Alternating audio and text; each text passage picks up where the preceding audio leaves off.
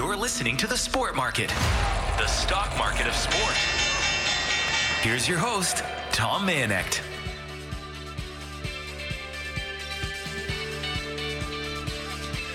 North America wide, the business of sport this weekend is a much smaller business of sport than it was a week ago. Of course, Super Bowl 58 dominating as the gold medal story on the sport market podium funded by Alpine Credits, our top three sport business stories of the week. And really, it's been that case pretty well since the first Thursday after Labor Day weekend. Uh, the NFL is absolutely king of television in the United States. Uh, we've talked about this before last year. 93 of the top 100 most watched American television shows were NFL games. The most watched telecast ever on record 123.7 million average national audience in the United States. Uh, that was on CBS uh, Sports last week. 120 million of that on CBS Sports, uh, 2.3 million on the Spanish language Univision, and 1.2 million uh, kids and their moms and dads watching on Nickelodeon with the slime and some other fun and games. And give the NFL full credit. They obviously do that on Christmas Day. Uh, and now doing it on the Super Bowl weekend will only bond young viewers to the Super Bowl in particular and NFL in general uh, over the course of the uh, the years to come. You had a 43.5 household rating. That means that 43.5% of televisions were basically uh, tuned into the Super Bowl in the US. There was an 83 share, which means that 83% of the TVs in use during that window were tuned in to the Super Bowl. And something that not enough of us are talking about, in my view, is just how big a deal the Super Bowl, in particular in NFL football in general, has become in Canada. You had an average Canadian audience of 10 million watching, and you do a per capita basically build out on that. United States is 9.3 times the size of Canada. So uh, if you if you take Canada, that 10 million, you multiply by 9.3, you've got 93 million. That is remarkably within striking distance of the 123 million American audiences. And we just know how ingrained in American pop culture the Super Bowl is. It's become the biggest annual sports event in Canada. And it's been that way since 2010. February of 2010, when Peyton Manning and the Indianapolis Colts lost to Drew Brees and the New Orleans Saints in that Super Bowl. It was the first time that the Super Bowl uh, drove a national audience that was more than the Grey Cup. And ever since then, the Super Bowl has built on it. Make no mistake, the Grey Cup is still an important proposition on our landscape, but it, it, it no longer is the number one annual sport television event uh, in Canadian television. That is now firmly the Super Bowl. And I'll, I'll say this it's remarkable to me if you think that the the numbers of 123, 124 million in the US are, are, are, are, big. I think the global audience will be the biggest ever this year, and it should reach uh, a cumulative uh, viewership of about 200 million, maybe 180 million worldwide. But then, in terms of total cumulative reach, people watching some or all of the Super Bowl, uh, I think it's going to get to about 250 to 275 million. Now, that's still not the biggest sports event in the world on an annual basis. That is the UEFA Champions League final, which tends to do between 300 million and 450 million um, uh, reach in terms of their audience. So the Super Bowl is by far the biggest in North America, but it is the second biggest on the planet behind only the UEFA Champions League final. Super Bowl is just one of the sport business storylines that we're going to be kicking around this hour on the sport market. We'll roll out the sport market podium funded by Alpine Credits. We will also get to our Bulls and Bears, the biggest winners and losers in the business of sport. And we'll be joined by the one and only Darryl Sittler one of the most beloved Toronto Maple Leafs of all time, the former captain, uh, talking about retirement, talking about how the business has changed. Uh, he was a guest this weekend and is a guest this weekend on Pastime Radio, the collectible show. We wanted to bring you part of that interview here on the sport market. We'll also be joined by Jon Festinger talking the good, the bad, and the ugly in the business of sport. We'll check out some penny stocks, some of the smaller sport business storylines that could make it to the big board in coming weeks and months. And we'll be joined by comedian Torben Rolfsen for a lighter side take on the business of sport, the Rolfsen Report, the comedy of sport. But we'll kick things off with our podium. Now, with the top three sports business stories of the week, here's the Sport Market Podium, funded by Alpine Credits. Own your home and need a loan? Homeowners get approved. Apply now at alpinecredits.ca. For background on the stories, go to the thesportmarket.biz. Bronze medal story. Number three sport business story of the week. It's about women in broadcasting. Jenny Cavnar named by NBC California as Major League Baseball's first primary play by play commentator. She'll call games for the Oakland Athletics, which is the only downside here, not to take anything away for the Athletics, but they're in a real twilight zone of relocation here, but certainly Jenny Cavnar making history this spring. Uh, she will be the first primary in Major League Baseball history. Gosh, sports for me growing up, I think, was just background noise. You know, my dad was a high school baseball coach, and uh, we didn't leave it at the field. I'll tell you that much. Uh, there was a lot of conversations at the dinner table. Sometimes uh, they might have been my earliest reporter moments. I would ask my dad, uh, "Why did you bunt there?" or "Why didn't you bunt there?" and second guess the dinner table. So um, I think it was just always something we had uh, in common. I mean, I, I, remember sitting down watching Monday Night Football with my dad. It was kind of our thing. And it was the first time I saw Melissa Stark on the TV as the sideline reporter, and probably the first time that I really started dreaming about being a sports broadcaster because I saw a woman who looked a lot like me and sounded like me and talked sports the way I liked to. Jenny Cavnar, the first primary play by play commentator in Major League Baseball history. That'll all happen officially this spring. In the silver medal position, our podium named after Adam Silver, commissioner of the NBA. And we'll put it out there and we'll talk more to Jon Festinger about this later this hour. But he is transforming the look and feel into a much younger look and feel of the NBA. Just check out the glass interactive court that will be laid down in Indianapolis uh, this weekend. Check out NBA AI in terms of almost cartoon like application of NBA television. And he said he believes NBA games should look more like video games. And he's moving forward, and that'll engage a whole new audience of young Americans and young Canadians. But in the gold medal position, our number one sport business story of the week, it is the Super Bowl. Not only television ratings in general, but women engagement in particular. And we'll get into all of that as part of our Bulls and Bears. It's time for the Bulls and Bears of sports business. Winners and losers in the business of sports. The fast rising stocks and the ones who've fallen. Salt Lake City is the hottest futures market in the business of sport. The host city of the 2002 Salt Lake City Winter Olympics is the favorite to be awarded the rights to the Winter Showcase in 2030, something to be cited by the IOC later this year. Moreover, though, it's creating a buzz among local sports fans by pushing its own boundaries beyond the Utah Jazz of the NBA and Real Salt Lake of Major League Soccer, the city's only two current Major League franchises. Now, Jazz owner Ryan Smith is courting the NHL for a new team and could very well bring the WNBA back to Salt Lake City. They used to be there in the form of the Stars.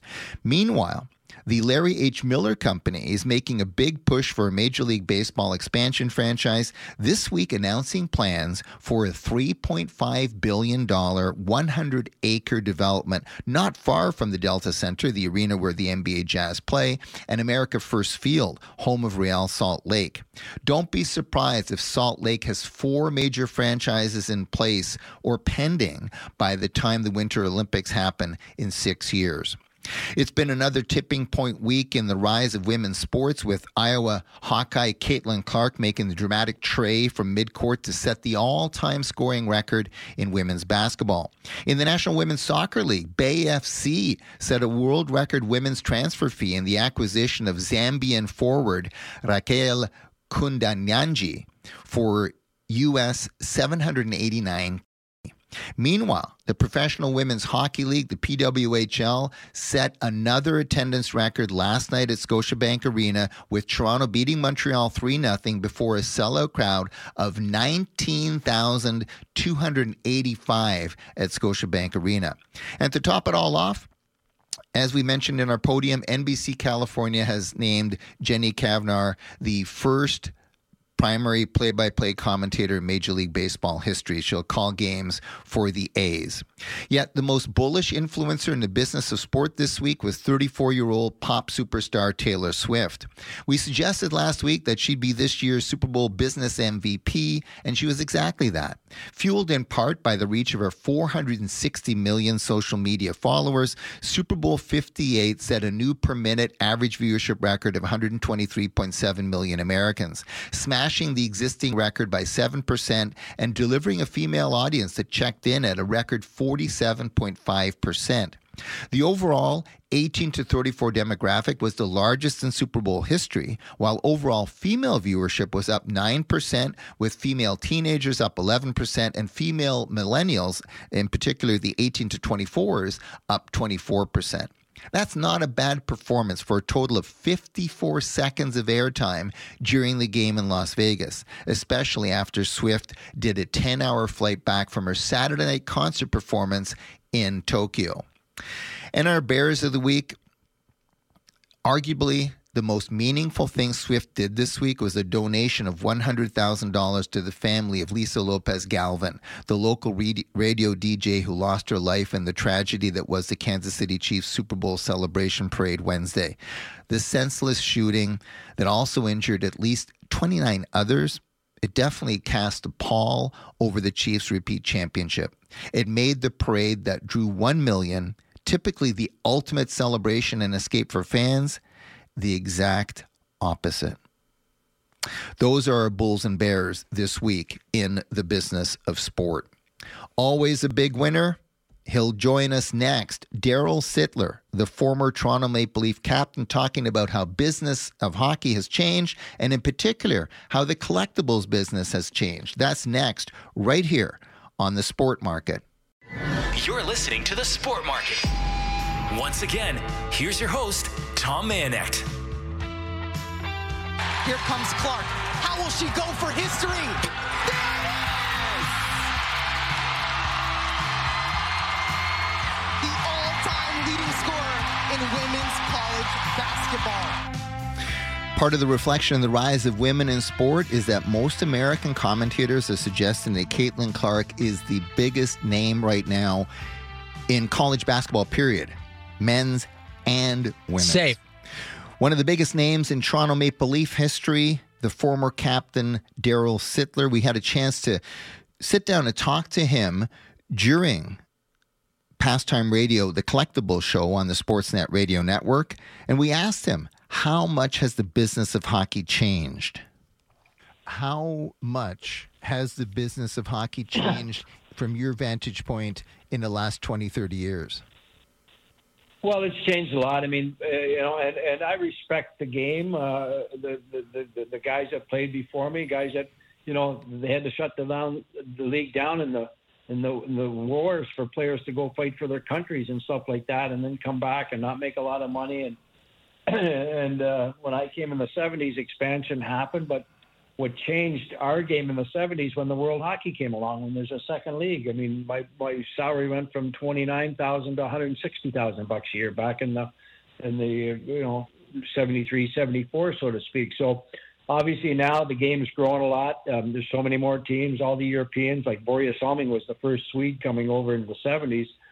and I mean, he had a rough road uh, to hoe with uh, the attitude of a mentality of our uh, North American players. Uh, it was a, it was a physicality thing, a big bullying type of thing. But those things have all changed, and the game's growing. It's faster. Young kids learn all that at a much younger age than I did. Conditioning, dieting, uh, off ice training in the summertime. But it's it's a good game. It's a fun game to watch, and uh, I've always believed that uh, um, if you find something you love doing, and hockey is a fun sport, then why not play it? It makes me good to feel uh, the the the women's uh, female game is growing the way it has. My daughter played uh, minor hockey when it first started against boys, and uh, she took a beating because she was Darryl's daughter. She was a good player, but then when they had their own leagues, she went on and played college hockey, played for the U.S. women's national team. So all those opportunities are there, but the main common goal is why the game is growing. It's a fun sport, and and you learn a lot through um, life skills through playing a sport of hockey and other sports. So that's what I like to see, and uh, you know, um, I really admire the skill of these young guys like Connor McDavid up in Edmonton there, and Connor Bedard uh, on our team, Mitch Marner, Auston Matthews. Um, they're fun to watch, very skillful. Um, I've always believed that there's the, the things that the fans like in the game. They like those skilled players, but the element of fear and courage is a is a is a part of the game, you know. And and if a player has the the guts and the courage to drive to that net, knowing that he might get hit or going to the corner, then you as a fan can feel those sorts of emotions in the game. And to me, it's important to to continue to have that for the game to be as exciting as it is to watch. Just a couple more minutes with Darryl Sittler, the former Toronto Maple Leaf great, reflecting on his career, the business of hockey, and the hobby of hockey. Uh, Darryl, what does it mean to you after all these years to be one of the most coveted autographs in hockey in particular and, and, and sport in general here in Canada? And, and what kind of connection uh, are you still able to maintain with fans from you know your grassroots to the, the, the present? Well, um, uh, you know, what's happened, uh, like the the business of hockey is growing, but what you're talking about, the memorabilia business, the cards, the collectible, the jerseys, all those things have have uh, grown too with the interest of the game, and uh, there's a lot of money in, involved in that. And to me, it's not all about money, but you don't want to be taken advantage of, and, and fair is fair. And I think we all kind of have whatever status a player you are. There's a there's a you know a snack bracket or market for each one of us. And if you can kind of figure that out and be satisfied with it and, and your your fan base or your memorabilia base are then then you know that's the key. Um, I'll tell you a little story. Um, uh, quite a while ago I think it was 89 90 um, Mike Leonetti came to me as a writer. He wrote books. He's a big hockey fan and he wanted to do a book called My Leaf Sweater because there was a a book in Montreal called The Sweater, yeah. to do with Rocket Richard and the Crest. So I said, sure, I'd love to do that. And he did it on my 10 point game. I didn't get paid to do it. I just did it as a, you know, because I wanted to be part of a child's book. Well, that book became very popular across Canada. It's in, I think, in most of the schools. But these young kids who their grandma gave it to them because they were a Leaf fan or their dad gave them this book, My Leaf Sweater, I became their favorite player, even though I had been retired 15, 20 years. And all these years later now, that book that the dad gave it to the son or the grandson, they're getting me to sign it to give it back to them and thanking him. So to me, that I love all that kind of stuff. You know, if you can give back, but but if you can put a smile on somebody's face and uh, everybody kind of benefits from it, then why not do it? So I'm coming out. I haven't been out to BC for a while. I know past time they're in that business, and I'm looking forward to meeting a number of people out there and sign their personal items. And, and sometimes people want them personalized, sometimes people don't. But uh, I'll do whatever uh, I'm asked of, and and uh, it's fun to be a part part of it all. And, and it's nice to see it grow. I I think. I think I, I never underestimate the fact that hey, I'm 73 years old. I've been out of the game for a long time, but but yet uh, it's it still feels all fresh and new when I get out and meet people and, and, and be a part of something for sure. Of course, we're talking uh, March 23rd, 3 p.m. at the Langley location of Pastime Sports and Games. More information at pastimesports.ca. Darryl, last one for you. You mentioned the connection to Jean Beliveau and how you idolized in him when you were growing up. Do you remember your first card that you opened it up and you got it and it just felt like it was so special? Your your most coveted card. Do you remember that very first card? You know what? I don't remember my first card, but I'll tell you an interesting story. So my dad was a crane operator, seven, uh, eight kids in our family. We couldn't afford to go to Maple Leaf Gardens to watch a Leaf game, but somehow he got a pair of tickets for an exhibition game in Kitchener near my hometown. It was in September. Blackhawks were playing the New York Rangers. And after the game, it was a, it was a school night, and my dad and I and my brother are waiting for the players to come out. And I had a piece of paper and a pencil to get an autograph. And a number of players just walked by me, didn't stop, went onto the bus, and I had you know, my heart sunk in disappointment. But then finally, two guys stopped. Bobby Hull signed it, and Andy Bathgate. He was the captain of the Rangers. And I'll always remember that moment of having that autograph, taking it to school the next day. But my message there is first impressions are lasting, you know, and I'll always remember that. And I tell Bobby Hull about it and Andy Bathgate. I got to know those guys, and to me that was was so important. So now I'm the guy out there to be stopped and asked for an autograph, I go back to when I was a little kid and the meaningful moment I had. The other thing that sticks out, I talked about Jean Beliveau. Um, my wife, uh, Wendy, she died of colon cancer in 2001. And I lived in East Amherst, New York. It was the morning of her funeral. And my phone rang, and I picked it up. It was about 10:30 in the morning. I pick it up, and it says, "Darryl, it's Mr. Jean Beliveau. I want you to know I'm thinking of you on your most difficult day of your life." And I'll always remember that call, Jean went and found my number from whoever to make sure he called me to uh, pass on his condolences and his respect for me on that tough day. So there was my idol, still my idol today. His picture does sit in my home, even though I'm a Maple Leaf, uh, because of the man who is. And uh, and to me, that's uh, you know that's so meaningful for me. No different than Terry Fox. Uh, I was his hero as a kid growing up in Port Coquitlam. He liked something about what I did and Bobby Orr did and he wanted the opportunity to meet me, and I'd love to meet him as much. So, and his picture sits in my home, and there's not a time goes by to think, hey, I can do a little more too. If Terry could do this, he sacrificed his life. He was dealt some adversity, but he made such a difference in so many people's lives today. I think there's been close to a billion dollars raised, and and Terry Fox still lives on. My grandkids and and it's in 50 countries of the world do that run every September, and uh, I'm so proud to have that the opportunity to meet Terry Fox. That is former Toronto Maple Leaf captain Darryl Sittler. You can catch the entire interview on Pastime Radio, the Collectibles Show, and also by following us on X at the Sport Market, THE Sport Market. Next up, it's the good, the bad, and the ugly practices in the business of sport with Jon Festinger. That's coming next right here on the Sport Market, on the Sportsnet Radio Network and the Sport Market Radio Network.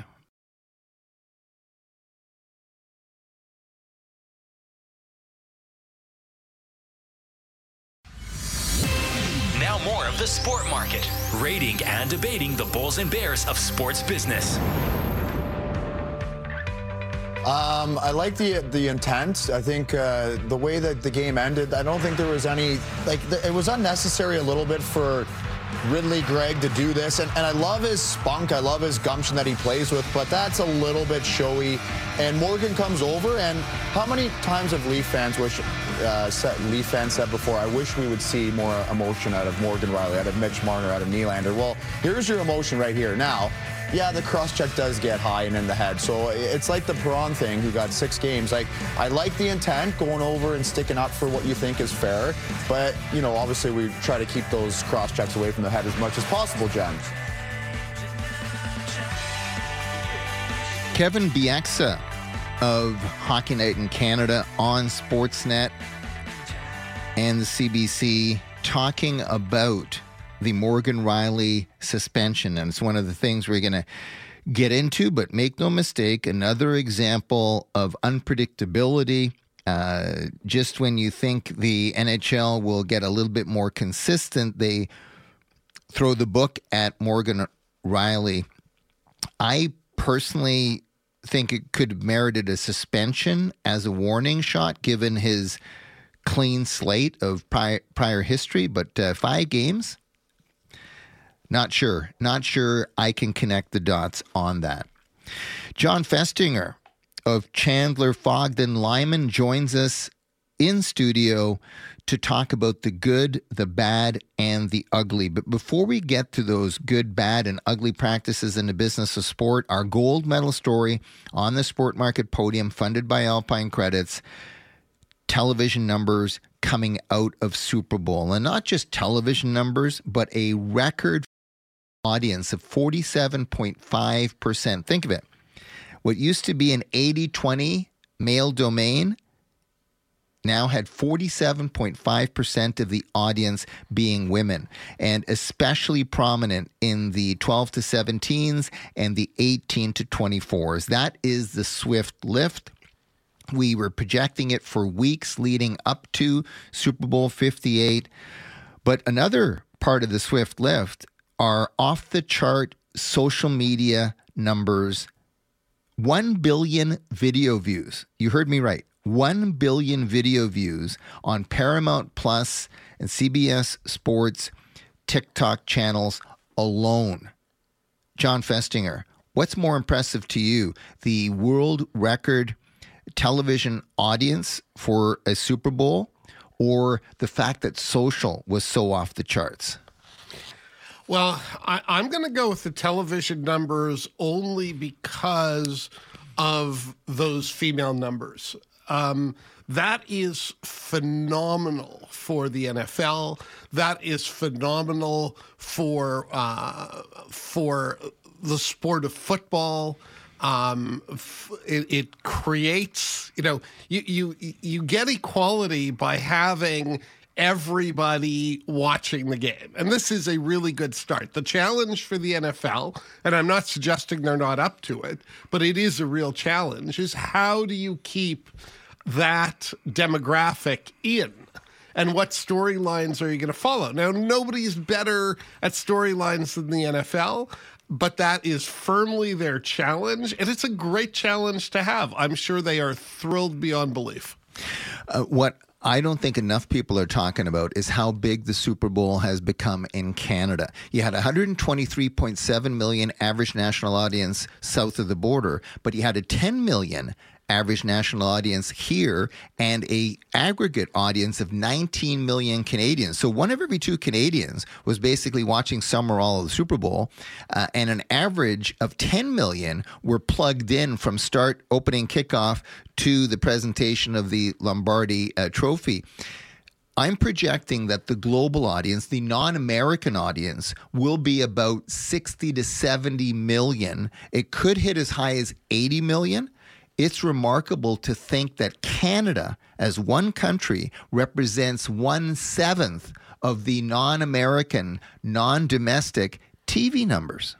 Yeah, no, it, it, the, the worldwide growth is significant. Is it significant enough that FIFA is going to start looking over their shoulders? Is the interesting thing. But if if the NFL can build the women's audience worldwide. If they can carry that North American demographic that they had in the last Super Bowl and start applying it to the world, because let's not forget, Taylor Swift is a worldwide superstar. Now you start seeing the makings of a, very interesting strategy um, that you know won't put them on par with with FIFA for a while, but at least gives them a fighting chance. Which I, I don't know about you, but have given them any fighting chance five years ago of really competing on a global stage. So let's say they hit 200 million uh, global audience. Uh, that will still be south of the UEFA Champions League final, mm-hmm. which is the only annual sports event that draws more than the uh, Super Bowl, and that's been so since 2010. Uh, about 300 million to 450 million is the reach of the UEFA Champions League final each May. and, and you know, but they're in they're in the conversation. This also helps the NBA you know, once we see these trends coalescing and we see, you know, how to build um, on the demographics, I think it's going to change all sports and and the NF and, and the NBA is in a very good position. You've already discussed that on on the show today. Um, it'll be very interesting to see what the NHL can do, if anything. Jon Festinger, Tom Mayenknecht here, along with Tino Fera in studio, shifting to the good, the bad, and the ugly. And the good is Netflix and its documentaries. Boston Red Sox are next up for Netflix treatment. These are great things for fan engagement, and the Boston Red Sox is a very good pick given their national following in the United States. Well, Netflix finally has developed a sports strategy, and we can sort of thank Formula One where they kind of lucked into it, but it worked. Drive to Survive. They they they lucked into Drive to Survive, but they made it work. They now have a NASCAR series. They have a Red Sox series. Um, uh, they they did the Michael Jordan series. Um, this is a very very good thing, and and I know that's going to sound strange, Tom, but I'm still lamenting and crying about the demise of Sports Illustrated. And if Netflix becomes the new storyteller of the deeper long form, at least for me, that's a really good place. And hopefully that's a destination for the likes of Greg Bishop of Sports Illustrated and SI.com. He's such a brilliant guy, uh, one of our favorite guests here on the sport market. Uh, and essentially, uh, he, like everyone else, received those 90 day notices uh, about a month ago. It really is a shame. It's iconic, but um, uh, that is the ultimate compliment that you can award Netflix if they can become that long form storyteller that way. Good practices in the business of sport. It's our opening bell commentary. We've had stories on the podium funded by Alpine Credits about women in sport two things for you. Above and beyond our podium story of Jenny Cavnar becoming the first Major League Baseball play by play caster in a primary position, she'll do so with the Oakland Athletics for as long as they're in Oakland and hopefully a big career after that. Caitlin Clark Iowa Hawkeyes basically sets the all time NCAA women's basketball scoring record. And um, then on Friday night at Scotiabank Arena in Toronto, the PWHL showdown, the Battle of Bay Street between Toronto and Montreal, which Toronto wins 3 0, is before a sellout audience of 19,285. Another record for women's hockey. We've been talking about this being a tipping point since 2015 in the FIFA Women's World Cup here in Canada, uh, but this is now going to the next level, Jon. It's it's a huge deal. Um, we've been watching it build slowly. Um, you know, I've I haven't always agreed that it has reached the tipping point uh, because we've had various discussions of tipping points on the show. I think we are now at the tipping point, and you didn't even mention Taylor Swift. I know she's a fan and not a player, but. Um, what we're talking about is bringing women into sports and making sports viewing and sports playing uh, uh, much more equal than it was. And she does have a role to play in that, and she proved that in the Super Bowl. So, uh, you know, I know Cavnar, Clark, and Smith sound uh, and and and uh, and Swift sounds like a law firm, but it's actually a lot more than that. And uh, Racheal Kundananji of Bay FC, the Zambian, acquired for a transfer fee of $789,000 in the National Women's Soccer League. That's a record. All these things mm-hmm. are trending in the right direction. Bad. Oakland A's being in the twilight zone of uncertainty, the twilight zone of relocation. They're not necessarily getting a red welcome mat rolled out for them in Las Vegas. They've got some work to do there. Uh, some people suggesting, including Billy Bean, that the A's ownership should re engage with the city of Oakland. Uh, that kind of uncertainty is both unfair and painful for fans, but it's not good for the business of Major League Baseball. No, it, it's not good. You know, baseball had a good year last year. It doesn't need um, ownership team location controversies. It needs to run as smoothly and with as much certainty as possible so that it recovers to what it can be. So, uh, you know, am I sorry to see uh, the A's leave Oakland because you know it, it, there there is a certain iconic element to that team. Absolutely. Um, hopefully, they settle into Vegas or something else happens. So the good Super Bowl women's viewership Caitlin Clark and women in sport in general, Netflix and the Boston Red Sox, the bad, the uncertainty that continues to dog the Oakland Athletics, the ugly and it's such a tough subject to talk about. The shooting in Kansas City, uh, obviously, not the first time this has happened this year or over the last 12 months. But this is almost even more sacred ground, a celebration of fans trying to get away from the stresses of day to day life. What happens? The shooting, uh, uh, unfortunately, takes the celebration in a very different way. Um, sad, pathetic um, fueled by ridiculously permissive gun laws in the United States. Um, but what is it with fans that we have to ruin a good thing? Um, and it happens time after time in celebrations of championships or um, mourning of losses. We've certainly seen that as well.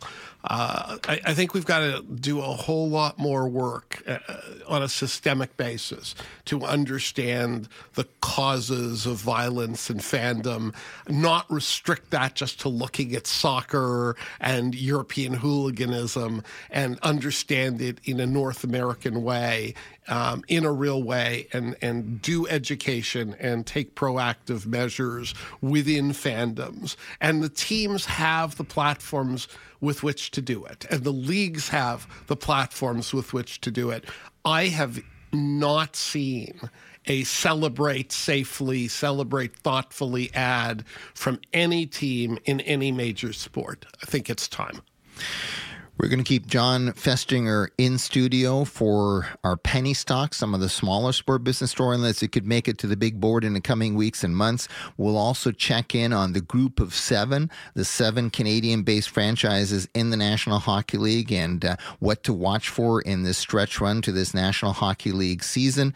Uh, if you enjoy rating and debating the Bulls and Bears of sport business as much as we do, you can follow us on X at the Sport Market, THE Sport Market. You can also download our podcasts at sportsnet.ca.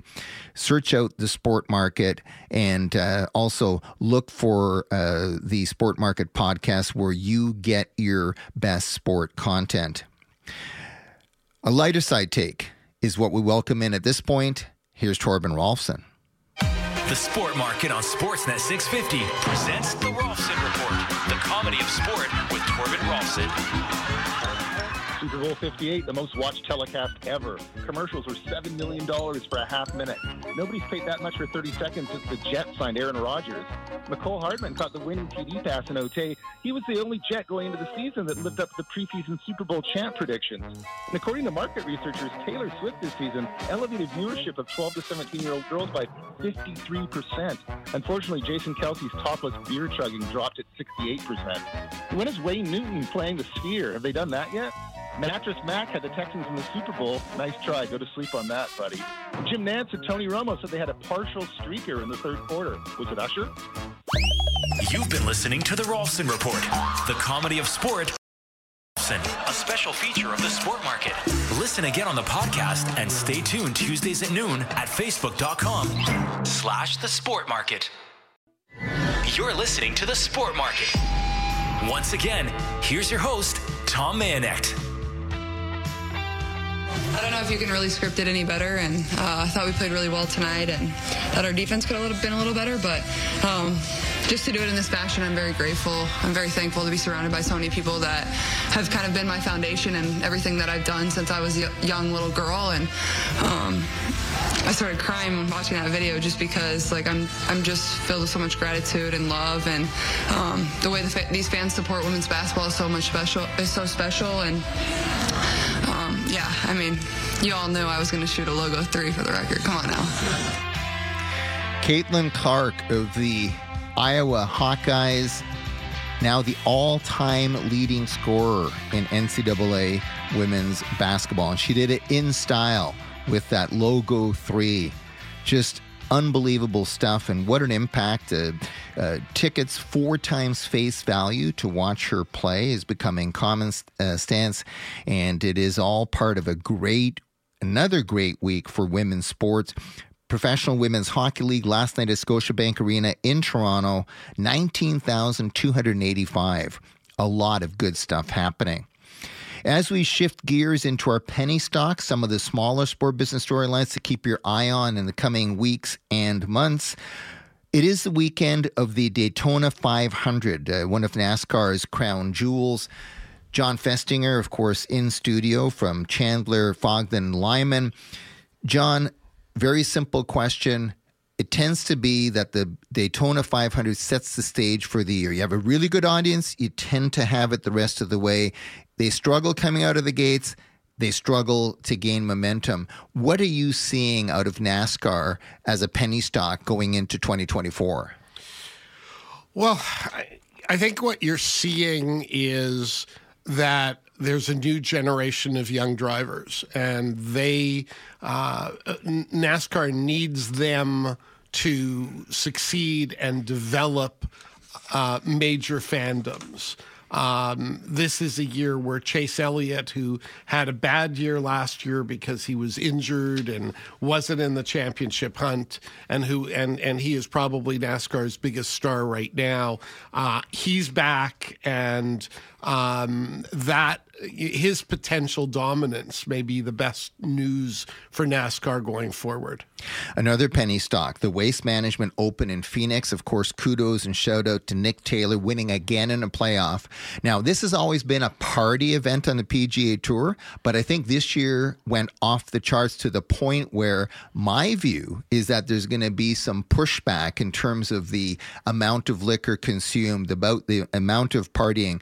They've gone from zero arrests in 2022 to 54 arrests this year. Arrests, not just ejections, which are 211 of them, but arrests. Uh, do you see the PGA Tour and the event organizers finally having to clamp down at least a little bit on that party atmosphere? Well, I think the safety of the players and the safety of the fans have to be a primary concern. So, um, you know, having a great party, people having a great time uh, works. But over serving, which is clearly what causes this, um, if you create, look at some of the videos, yes, creates clear legal problems um, and potential for negligence. So it is unwise um, for the organizers to continue on this path. Very quickly, last penny stock. It's an NHL hockey penny stock. It's a Canadian hockey penny stock. Vancouver Canucks at 80 points. Winnipeg, the seventh best record in the league. Toronto and Edmonton at 12 and 13. There's four Canadian teams locked in, it looks like, for playoff position. Will this set a record for media impressions, scoreboard watching on devices, given those four markets in play? I, I, I think so. Um, you know, the, the, the the difficulty with that only is that those four teams have separated themselves somewhat and are not in enough danger that people are going to be watching, you know, absolutely game to game and period to period. But still, there are four teams, um, and it's exciting and it's really interesting. So yes, Four Canadian teams has always been my over under. You get four teams out of the seven in the playoffs. You give your rights holders, your sponsors, and most importantly, your fans plenty to work with. You've been listening to us rate and debate the Bulls and Bears of sport business on the Sport Market Radio Network and the Sportsnet Radio Network.